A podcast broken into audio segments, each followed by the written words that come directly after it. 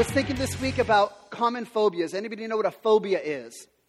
A phobia is something that causes us stress that interrupts our normal life function, right? So, arachnophobia. Arach- anybody know what arachnophobia is? Fear of spiders. Wasn't there a movie, Arachnophobia, Fear of Spiders? Uh, this one is true. Uh, ophidiophobia, which is a fear of snakes. That's a nasty one. I've got that one. Uh, that's why Satan came as a serpent, right? Anyways. Uh, necrophobia, the fear of death. Some of us have that. Uh, glossophobia, which is the fear of public speaking. In fact, when I was looking at these this week, I found something really interesting that more people have the fear of public speaking than they do a fear of death. And so, what that means is when you go to the funeral, people would rather be in the casket than the one reading the eulogy. Just the way that works. Then there are some of these very interesting phobias. Like, have you ever heard of octophobia? The fear of the number eight? And been, everyone even diagnosed? Weird, I know. There's uh, coulrophobia, which is the fear of clowns. I think I have a niece who may have that. Uh, there is uh, omphalophobia, which is a fear of belly buttons. And I, I always wonder, like, do you have a greater fear if it's an innie or an outie? Like, does that impact the fear? There's, uh, this one's true to our society, nomophobia, the fear of being without your phone. That is something we could do something about. Uh, there's windbagophobia, which is a fear of long sermons. I made that one up. It's not real, it's just one I added for your benefit.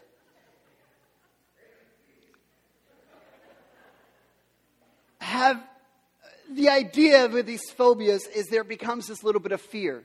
And when you have fear, it causes us to lack courage. When you are overcome with fear, it causes you to lack courage. In, fact, I was thinking years ago uh, when I worked at Madison House, one of the things we did at Madison House, we did all sorts of community events. We loved bringing the community in and serving and loving and engaging people. And there was this one year, we had done a block party the year before that was very successful. And I thought, you know what would be better about this block party is not if we did ourselves, but what if we invited a bunch of other community organizations? I thought we would have a greater impact. And so uh, I did this. We, we got this block party ready, um, uh, and we kind of turned into a community fair. Uh, community fair. Community fair. I got to get those words right. And so we did our barbecue, we did our games. We invited like the police department to come in and, and do some stuff. We invited neighborhood health uh, to come in and do some health screenings. Um, I think we had um, trying to remember, I think we had the County Homeless Network was involved. Uh, just a number of organizations that we invited that all serve the inner city. And I said, hey, let's come together and do this event. And so we're in this planning meeting before the event. We've got this planning meeting. We're trying to get everything happen uh, to figure it out what it's going to look like. And I had this, this feeling of insecurity came over me in this room. Because I'm, I'm in this room, and there's some great leaders in this room. Like there's a guy who's got more degrees than the sun. He's just sitting right there, one of the team. Uh, there's a lady. There's a lady. Uh, you, maybe you know this lady. She's extremely bold, and her voice always is the loudest. And she's, we're in this meeting with all this groups of people, and she's hijacking this event. She's like, no, we're not going to do any of the stuff we already talked about, and we're going to take this event and do something completely different. So I'm in this meeting, and it's chaos. There's all these different opinions, all these different things. There's fighting, there's arguing, and, and it's terrible. And where, what about me? I have this insecurity and this fear that comes over me. Here I am. Out of all these leaders, I'm the youngest guy in the room. And you've got people who do great things. I, played with kids for a living. Like, that's what I did for my job. And so I'm sitting in a corner, lacking courage. I, I, had this fear come over me that I could not lead when I knew I needed to lead. You ever notice in faith how sometimes it's similar? Where we have this lack of courage that keeps us from doing what God calls us to do. That when we have this fear, this insecurity, whatever happens to be, we, we lack the courage to, to do what God wants us to do, possibly maybe because we feel like we're lacking Possibly, maybe we feel like we're not capable. Maybe we feel like we're not good enough. And so we don't step into the things that God would want us to do. So, for example, maybe you know you're supposed to share the gospel with one of your friends or your neighbor or family member. You know they need Jesus. But then you get a little bit of insecurity. Well, I, I don't know all the answers. You know, what if I don't say things just right? And you have this fear that comes over. What if they reject me? What if they say no? Know, make the relationship awkward. And so you have this insecurity, this, this fear that comes over, and you lack the courage, and so you don't step into what God would call you to do. Maybe you know you're supposed to go and, and serve in some capacity. You're supposed to go and, and do something for the Lord. But again, you, you have this insecurity that comes over you. You're like, well, man, you know, I know I've got these struggles. My life isn't perfect. And if people think I'm a hypocrite, like that's not going to be good. And so I lack the courage and I don't do the thing that God calls me to do because of this insecurity, because of lack of, of courage. We miss out on fulfilling the calling that God has placed in our life. This is where we say, if you have your Bible, we're in Judges chapter 6 today. Judges chapter 6. We started a series here a couple weeks ago looking at the book of Judges. Uh, if you are unfamiliar with your Bible, uh, man, welcome to church. We're glad you're here. This is a great place to learn. Uh, uh in your Bible, Judges is the seventh book of your Bible. So if you open from the very beginning and start turning to the, left, to the right, you should find the book of Judges in there. Uh, what we've seen about the book of Judges is the book of Judges is about a group of people who are doing right in their own eyes. They're living life and saying, hey, this makes sense for us on how to live. This makes sense in our mind. And, and so they're not surrendering to God, they're not fully obeying God. And what happens is this happens for every one of us is it leads them into oppression they begin to suffer and struggle. And so, this whole book is this repeat cycle about the people taking their eyes off of God, about, about living the way that seems right to them, and then they go into oppression. And God raises up a bunch of deliverers, a bunch of judges who deliver them out of their suffering until they do the same thing again and again and again. Today, we're going to have our first message on Gideon. We're going to have a couple conversations about Gideon, uh, but today is uh, the first one, Judges chapter 6, looking at Gideon. And it starts in verse 1 uh, that Dan read. It says, The people did evil in the eyes of God once again. Again, this is a cycle that you see again and again and again in this book, and probably the cycle you see again and again and again in our lifetime. That people take their eyes off God, they start living according to their own wisdom, they begin to pursue joy and peace and satisfaction from things other than God. And so, what happens, the result is God gives them over to the hands of the Midianites. And the oppression gets really bad under the Midianites. Again, this is a cycle where the, uh, where the suffering gets worse and worse and worse. And so the Midianites, they actually drove the Israelites out of their homes, drove them from their homes, forced them to, to, to build dens and to live in shelters in the mountains. Okay, so they came in and said, We're kicking you out of your house. We're taking all your stuff. You're going to have to go up into the mountains and live. And this wasn't just a, a political control, this was obviously an economic exploitation. Verse 3, it says that while they forced them into the mountains, that they plundered all the crops. They took all the farm animals, the little chickens and the cows and all those things, and they did not spare any living thing. In fact, it gets so bad that verse 5 says that they laid the land to waste. Finally, after seven years of this, Israel is poverty stricken, and they finally cry out to God. Now, again, the normal cycle we've seen in Judges, the normal cycle is that when the people finally cry out to God, what does God do? God raises up for them a deliverer, a judge. But that's not what happens here. Verse 8 says the people cry out to God, and instead of a Savior, instead of God sending them salvation, God sent them a prophet to give them a sermon. Kind of see the, the break in the cycle here? Before the people can appreciate the rescue that well, God was going to give them, the prophet helped them understand why they needed rescuing in the first place.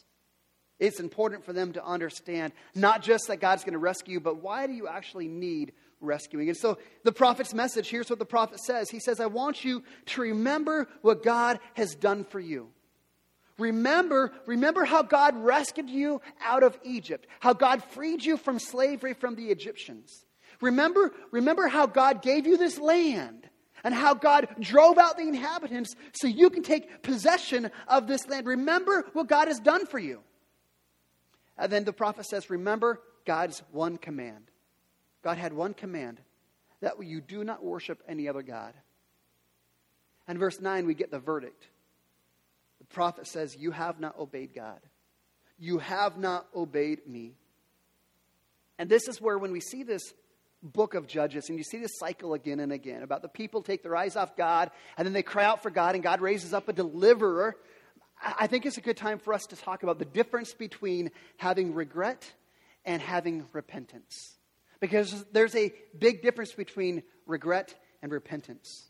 In fact, the Bible, the Bible says there's a, a distinction between the two. In, in 2 Corinthians chapter 7, God says that godly sorrow brings repentance that leads to salvation. That godly sorrow, repentance, uh, leads to salvation. But worldly sorrow brings death. You notice how both repentance and, and, and regret, they, they, they're both characterized by sorrow, but they have vastly different results. And why is that? And here's why. Because worldly sorrow, which we would describe as regret, doesn't bring about real change. Because regret is based on your circumstances, on the consequences of sin. So, regret is I have regret over the consequences I'm having to deal with, but not necessarily the sin itself. It's a horizontal focus this way, not thinking about how our sin affects our relationship with God. It's only looking at our consequences and our circumstances. And so, what happens is, as soon as those consequences are removed, guess what happens? More often than not, the behavior comes back. And the difference between that and true repentance true repentance is a sorrow for the sin in itself.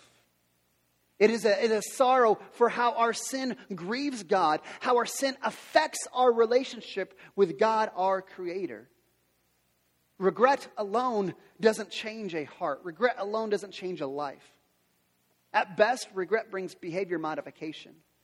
You might change for a little while, but as soon as there's no more consequence, means there's no more regret, which oftentimes leads you right back to the thing you started with in the very first place. But genuine repentance is different. Genuine repentance removes all of our uh, regret from the past because repentance is going to point us to Scripture.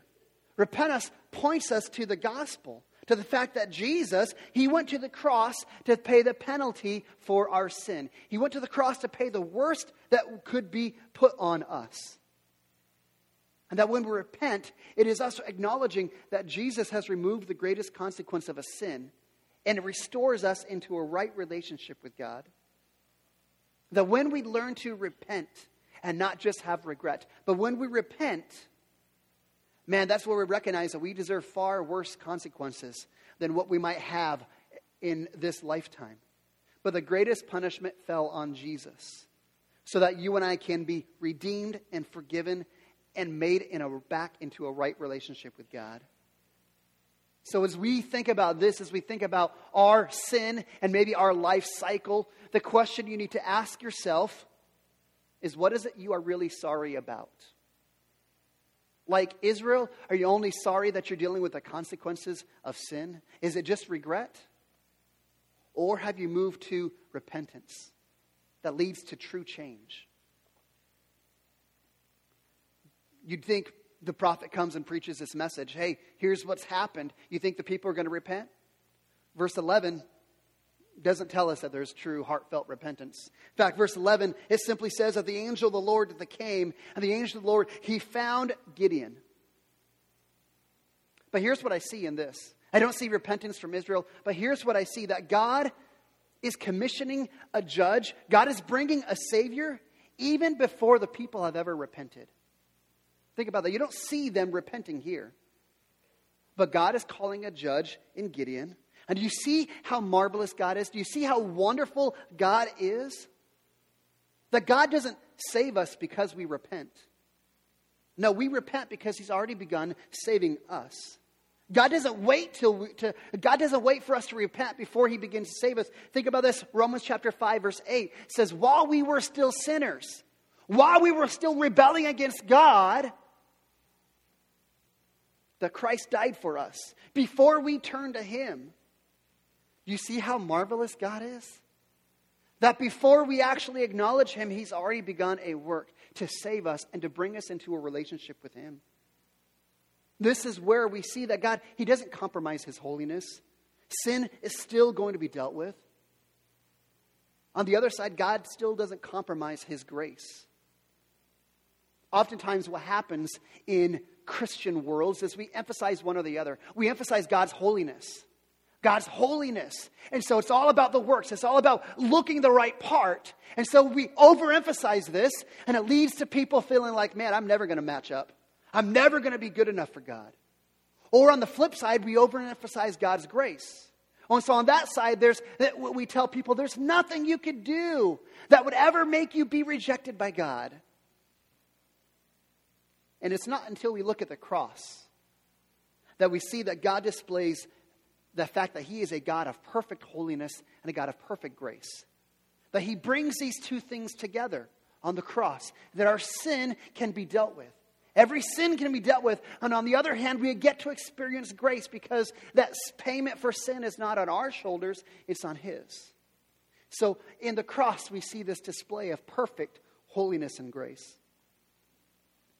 So, verse 11 the angel of the Lord, he comes and he finds Gideon. Comes to Gideon while he's beating wheat in a wine press, while Gideon is hiding from the bad guys. Now, if you're a city boy like me, let me tell you how this works out. I had to research this because I'm a city boy. And so when it says that they're beating the, the, the they're, they're fleshing out the wheat, uh, a wine press is a terrible place to do that.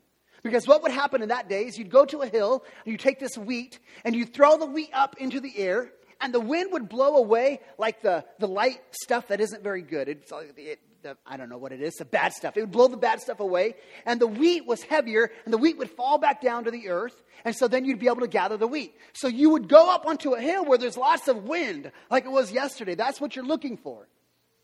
But Gideon, he's in a wine press, which would have been done underground. And you can imagine that's a terrible place for him to do this job. There's no wind underground. Why is he there? Because he's afraid. He's afraid of the big bad wolf. He knows the Midianites are going to come and conquer and, and dealing with this. So we see Gideon, just by the fact of what he's doing, we see that Gideon is no Jack Bauer, right? He's no, he's no Chuck Norris. He, he's a coward. That is who he is. But look what the angel says to him in verse 12.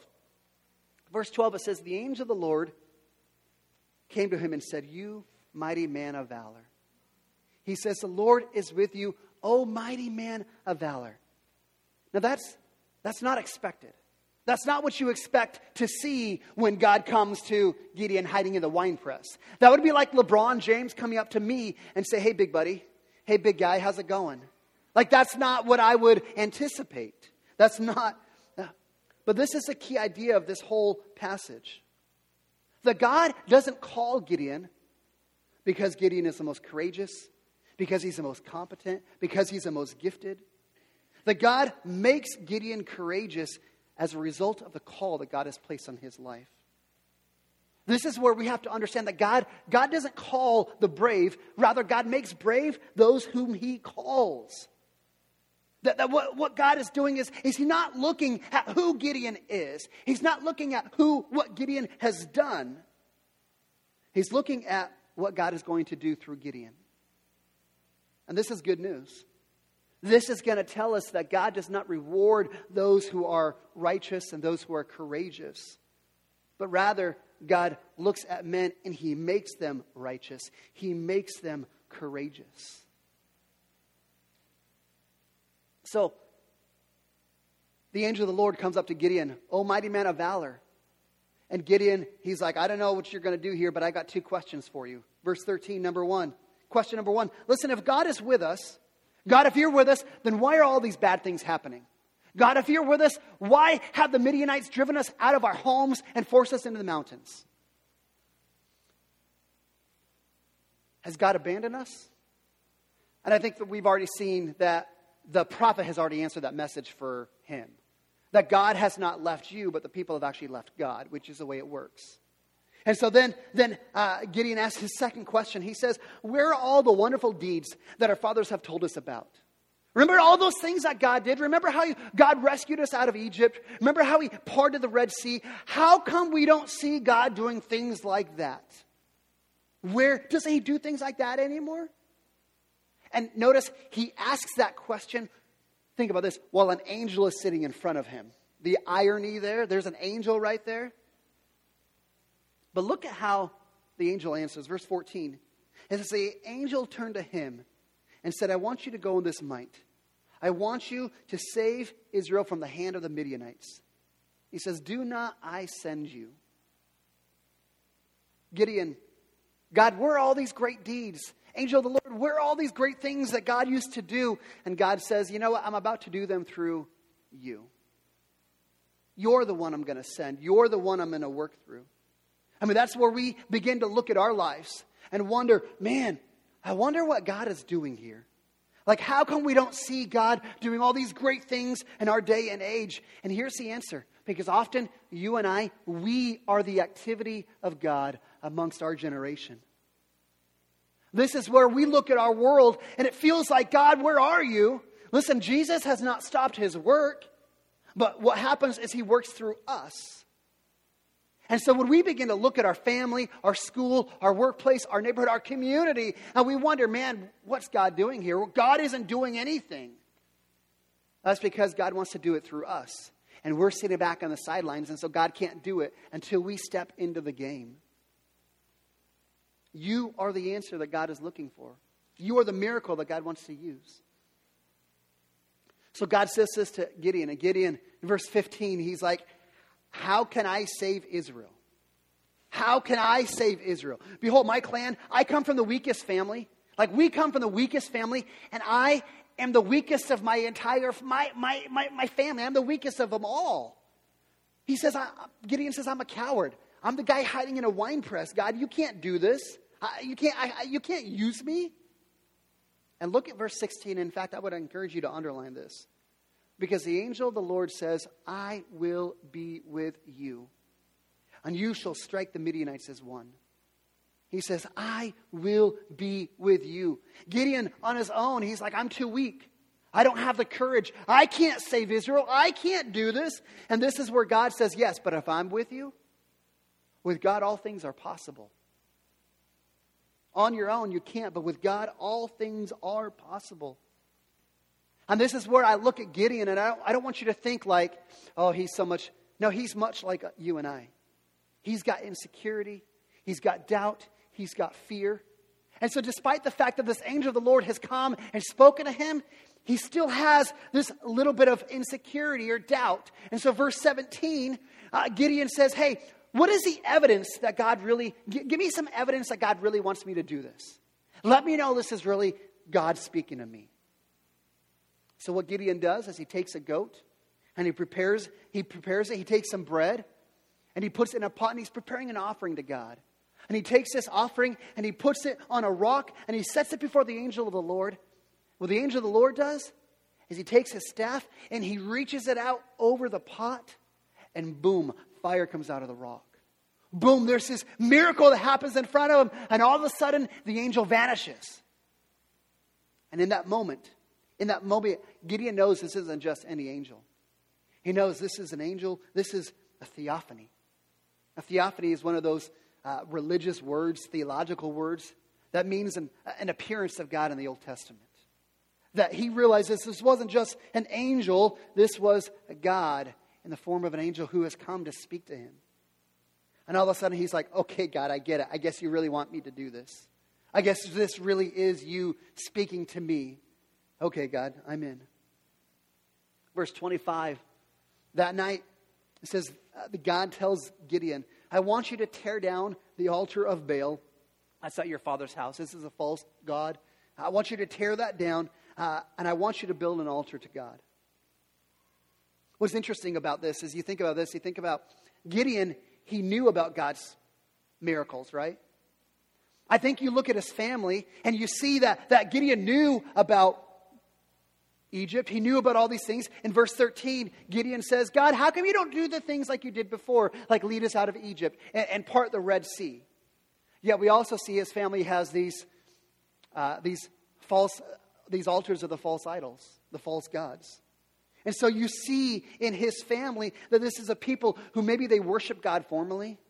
Maybe if you ask them, What religion are you? they're going to say, Oh, yeah, I'm a Christian. I follow Jesus. I love Jesus. When their lives revolved around these false gods the agricultural gods of Baal, the sex and beauty gods of Asherah, the business gods, whatever it happens to be. How many of us, are lives like that? Oh, we click on Facebook, I'm a Christian. We fill out the survey, I'm a Christian. But our lives are centered around all these other false idols, places that we're taking uh, security from, and peace from, and joy from.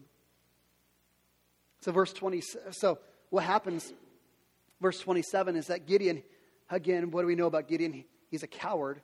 So Gideon's afraid. So he waits till night and he destroys the altars and he builds a new altar at night. But what I love about this idea is before Gideon can go and take out the enemies from the outside, before he can deal with the Midianites, Gideon's got to deal with the enemies on the inside. See how that works? Where here's Gideon, here's his family. They, they, they claim to worship God, they, they claim to be Christian, but they've got these, all these other things that, that take their worship away from God. And before God's going to send him to go deal with the Midianites, he starts right at home. Hey, we got to deal with this stuff. You got to get rid of these altars. You got to get rid of these idols. You got to get rid of these false gods. And this is true so often in our own lives. That before God helps us with those obvious things, those visible problems, money problems, relationship problems, whatever it happens to be, before God will help us with those things, He wants us to see the idols in our lives that we worship in addition to God. He wants us to clean our own hearts out before we go and deal with these other things. So, what is, what is this story telling you and I? What does this story teach us? I think very simply, I think that what the story, chapter, Judges chapter 6, tells us about from Gideon is that our calling, which is whatever God wants to do through you, which is what God wants to use, how God wants to use us. Our calling is not in response to our courage to our wisdom, to our greatness. I think we see that God doesn't call, uh, God doesn't choose the qualified. God, is, God doesn't choose the brightest. What Gideon is telling us is that our courage comes from our calling. That God doesn't call the qualified, God qualifies the called. That when God comes to Gideon, he doesn't start with who Gideon is. He doesn't call him uh, the story that Gideon's life has been. He's a coward. He's weak. He's afraid. He's incapable. He's unqualified. God doesn't come to him and say these things about him. No, what God does is He says, I'm going to tell you who I intend to make you. God calls him mighty man of valor, not coward, not weakling, not the weakest person of the weakest tribe of, uh, of Israel. No, God calls him what he's going to do through him. He looks at a man carrying in a hole and calls him a man of valor. In fact, you see this idea throughout the entire Bible. Like, like Moses, God calls Moses, hey, you're going to lead. You're going to go to Pharaoh and you're going to tell Pharaoh, let my people go. And Charlton Heston does such a good job with that. Like, this is what you're going to do. And what does Moses say? Moses says, I, I can't speak. I, I stumble. I stutter. I, I can't do that. And what does God say? God says, I will be your mouth. Think about the story of Abraham and Sarah. God tells Abraham, Hey, I'm going to make you a great nation. You're going to be father uh, uh, of thousands upon thousands. God, Abraham and Sarah are like, this is sweet. So we start waiting and waiting. 70 years old, 80 years old, 90 years old. It's kind of like, I don't think so, God. Like, we've waited all this time. Like, I'm 90 years old. That can't happen anymore. Until God opens up Sarah's womb at 90 years old. Abraham's 100. Like, I, I can barely walk at this age. Can you imagine doing all of that? This is what God does. He doesn't look and see our story, He looks at what He was going to do through you. In fact, Romans chapter 4, this becomes a definition of faith. Romans chapter 4 says that Abraham is justified by faith, that he believed God and God counted it to him as righteousness. And then he gives us his definition of what faith is. Verse, 4, verse 17, it says, Faith is believing God when he calls things into existence that do not yet exist. Faith is when God calls things into existence that do not yet exist. This is the message of the Bible. This is the message of the gospel. This is what it's all about. That God doesn't save us because we're worthy. God doesn't save us because we're so awesome. God doesn't save us because He needs you. God doesn't save you because you're so amazing. We don't earn our salvation. We couldn't even if we tried. But God, in the middle of our sin and our selfishness and our rebellion against Him, that God chooses to set His love on us, chooses to redeem us. And this is the way it works with every one of us. That God looks at us and doesn't speak of our story, doesn't speak of our past, doesn't speak and say, Kevin, remember all those dumb things you've done? Kevin, remember what you did this week? No, God doesn't look at that and speak that to us. What God does is He speaks of who He is making us to be. He speaks words of truth and love, where He looks at the worst of us and says, You are my beloved says, You are righteous. You are a saint. You are a mighty man of valor. That God doesn't see our past, He sees our future. Here's my problem, though. Sometimes I have a hard time hearing the voice of God in my life. Because sometimes the, the, the, the voice of the world and the voice of our enemy, Satan, man, it's a, sometimes that's a louder voice, right? Sometimes it's a louder voice where I hear the world around me. I hear Satan fill my mind, and I struggle to believe what God says about me. Satan doesn't want us to hear what God wants to do with us in the future. In fact, Revelation 12 calls Satan, he's the accuser of the brethren. He accuses us day and night. And so here's the accuser of the brethren. He's whispering into Gideon's ears. He's saying, Gideon, you're weak. Gideon, you're a coward. Gideon, there's no way that God can use you. And the accuser whispers into so many of us, he whispers into our ears, You're a failure. I know what you've done. I know you're trying to live for God, but I know you don't live up to those expectations. You're not good enough.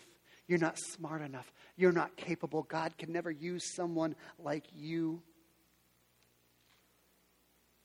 You know how you tell the difference between the voice of God and the voice of Satan?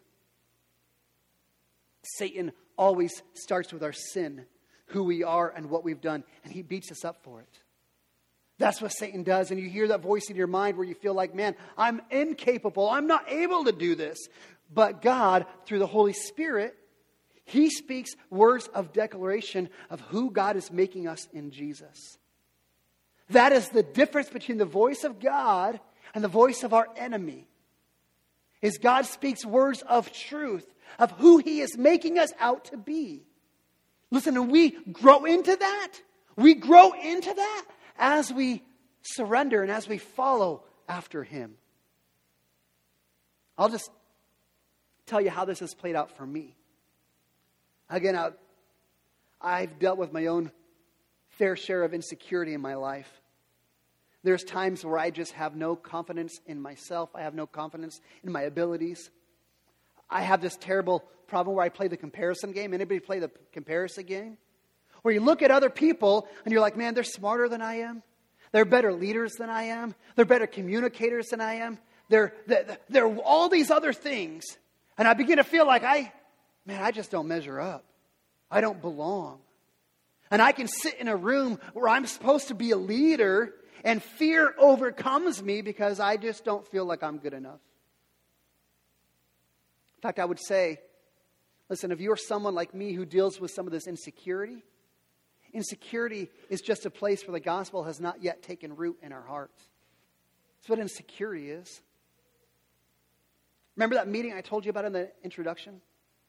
Madison House, we have all these community members together. We're trying to put on this big event. and everything's going bad, everything's terrible. People are arguing. It's just chaos. And, and what am I doing?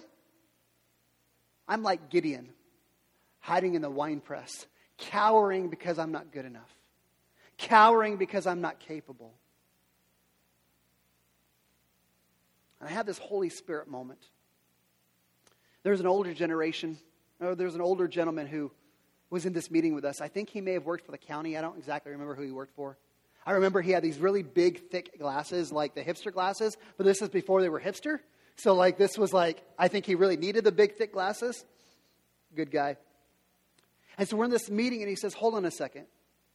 Gets everybody's attention. And he says, Kevin, Kevin, you put together a proposal with tremendous vision for our city. You had this vision to bring all of us together, to say we can do more together than we can alone. He said, Kevin, that's what brought us here today. He said, You are the one with the vision. You're the one we need. You're the voice we need to hear right now. We need your direction. And this old guy who's smart, who's done all sorts of things in his life. He says, Kevin, I'm going to put my hat 100% behind you, and I'll do whatever you ask me to do. It was in that moment where I just felt like God reminded me of the call that He had put on my life.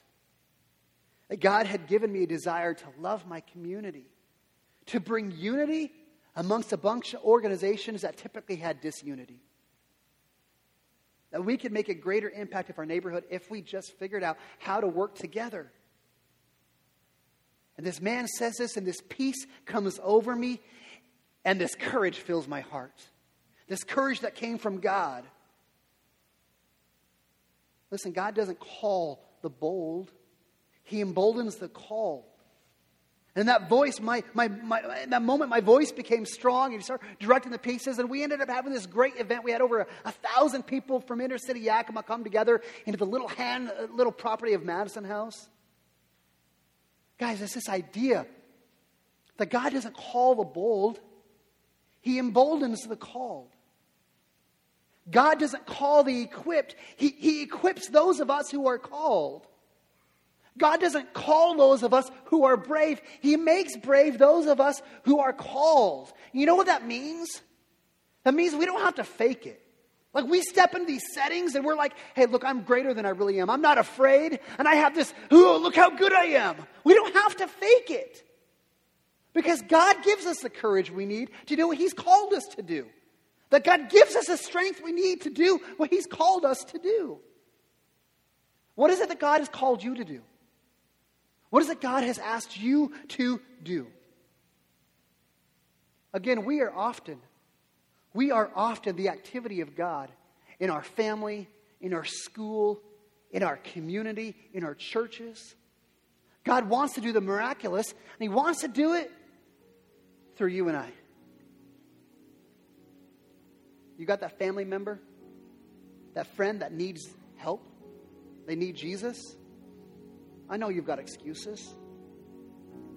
I don't have all the answers. I don't know what to say. I have this fear that I'll be rejected and make the relationship awkward. Listen, God doesn't call the equipped, He equips those of us that are called.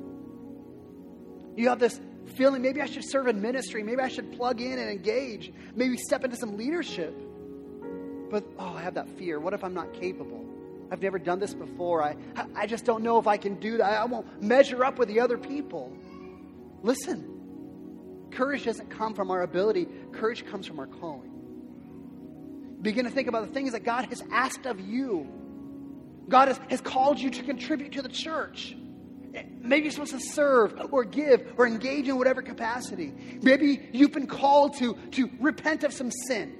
You've been carrying on to this sin for too long and saying, I just can't get rid of it. Maybe you've been called to forgive, called to love. And we look at all these things and we're, I'm just not sure I can do that. I'm not sure I'm good enough. I'm not sure I'm strong enough. And you can't. I mean, Gideon said that. How, how can I save Israel? God's response I will be with you. With God, all things are possible. That we are filled with God's courage when we get the calling from God. So, what is it you need to do this week? Like Gideon, maybe for you, maybe you need to throw off the enemies on the inside before you can deal with what God has called you to do. Maybe for you, maybe you've been listening to Satan for too long. Maybe for you, you need to hear what God says about you. That God looks at you and says, You, you, you who are hiding in the winepress, you are a mighty man of valor. You who've been rejected by all sorts of people, you are loved. You who feel completely alone, you're not. I'm with you. You are fearless. Those things that God has called us to do, we can do because God gives courage to those of us who are called. With God, all things are possible. We pray for you.